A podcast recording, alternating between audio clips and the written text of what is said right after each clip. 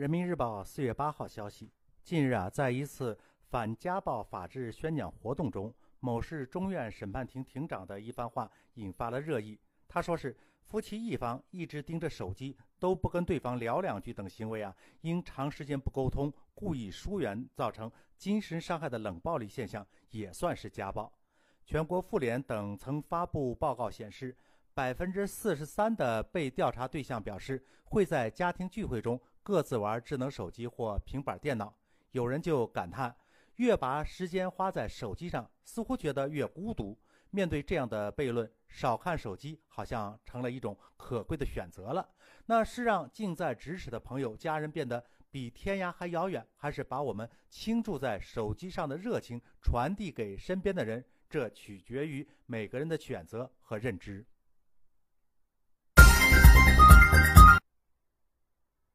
山峰说：“鱼和熊掌真的就不能炖在一个锅里边了吗？”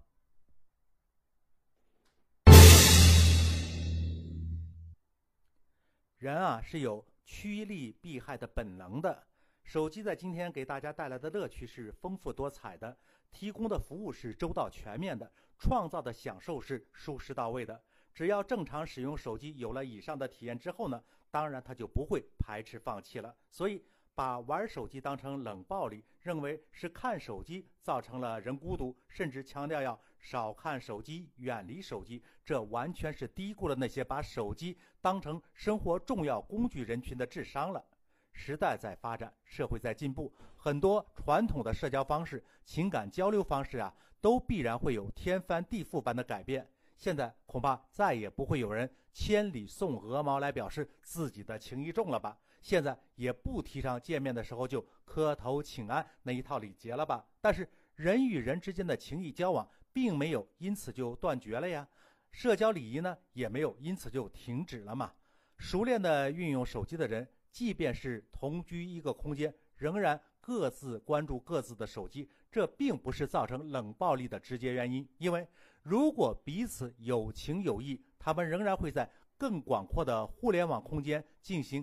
更深层次、更广泛、更密切的交流，而这种交流既有身边人的沟通，还有自己的体验，更有虚拟空间多人的参与。虽然没有口头上的嘘寒问暖，看似热闹，但是此时无声也可胜有声啊！相互之间同样可以达到情深似海、如胶似漆，这完全是另一个层面的互动嘛。当然了，有人现在不会熟练的使用手机，不擅长在。互联网空间开展社交，那这是这些人自己的问题，你不能要求别人原地踏步来等你迎合你。传统的社交方式当然可以在热衷这种方式的群体中来延续，但是呢，你也不能也不必干涉习惯互联网社交的人群。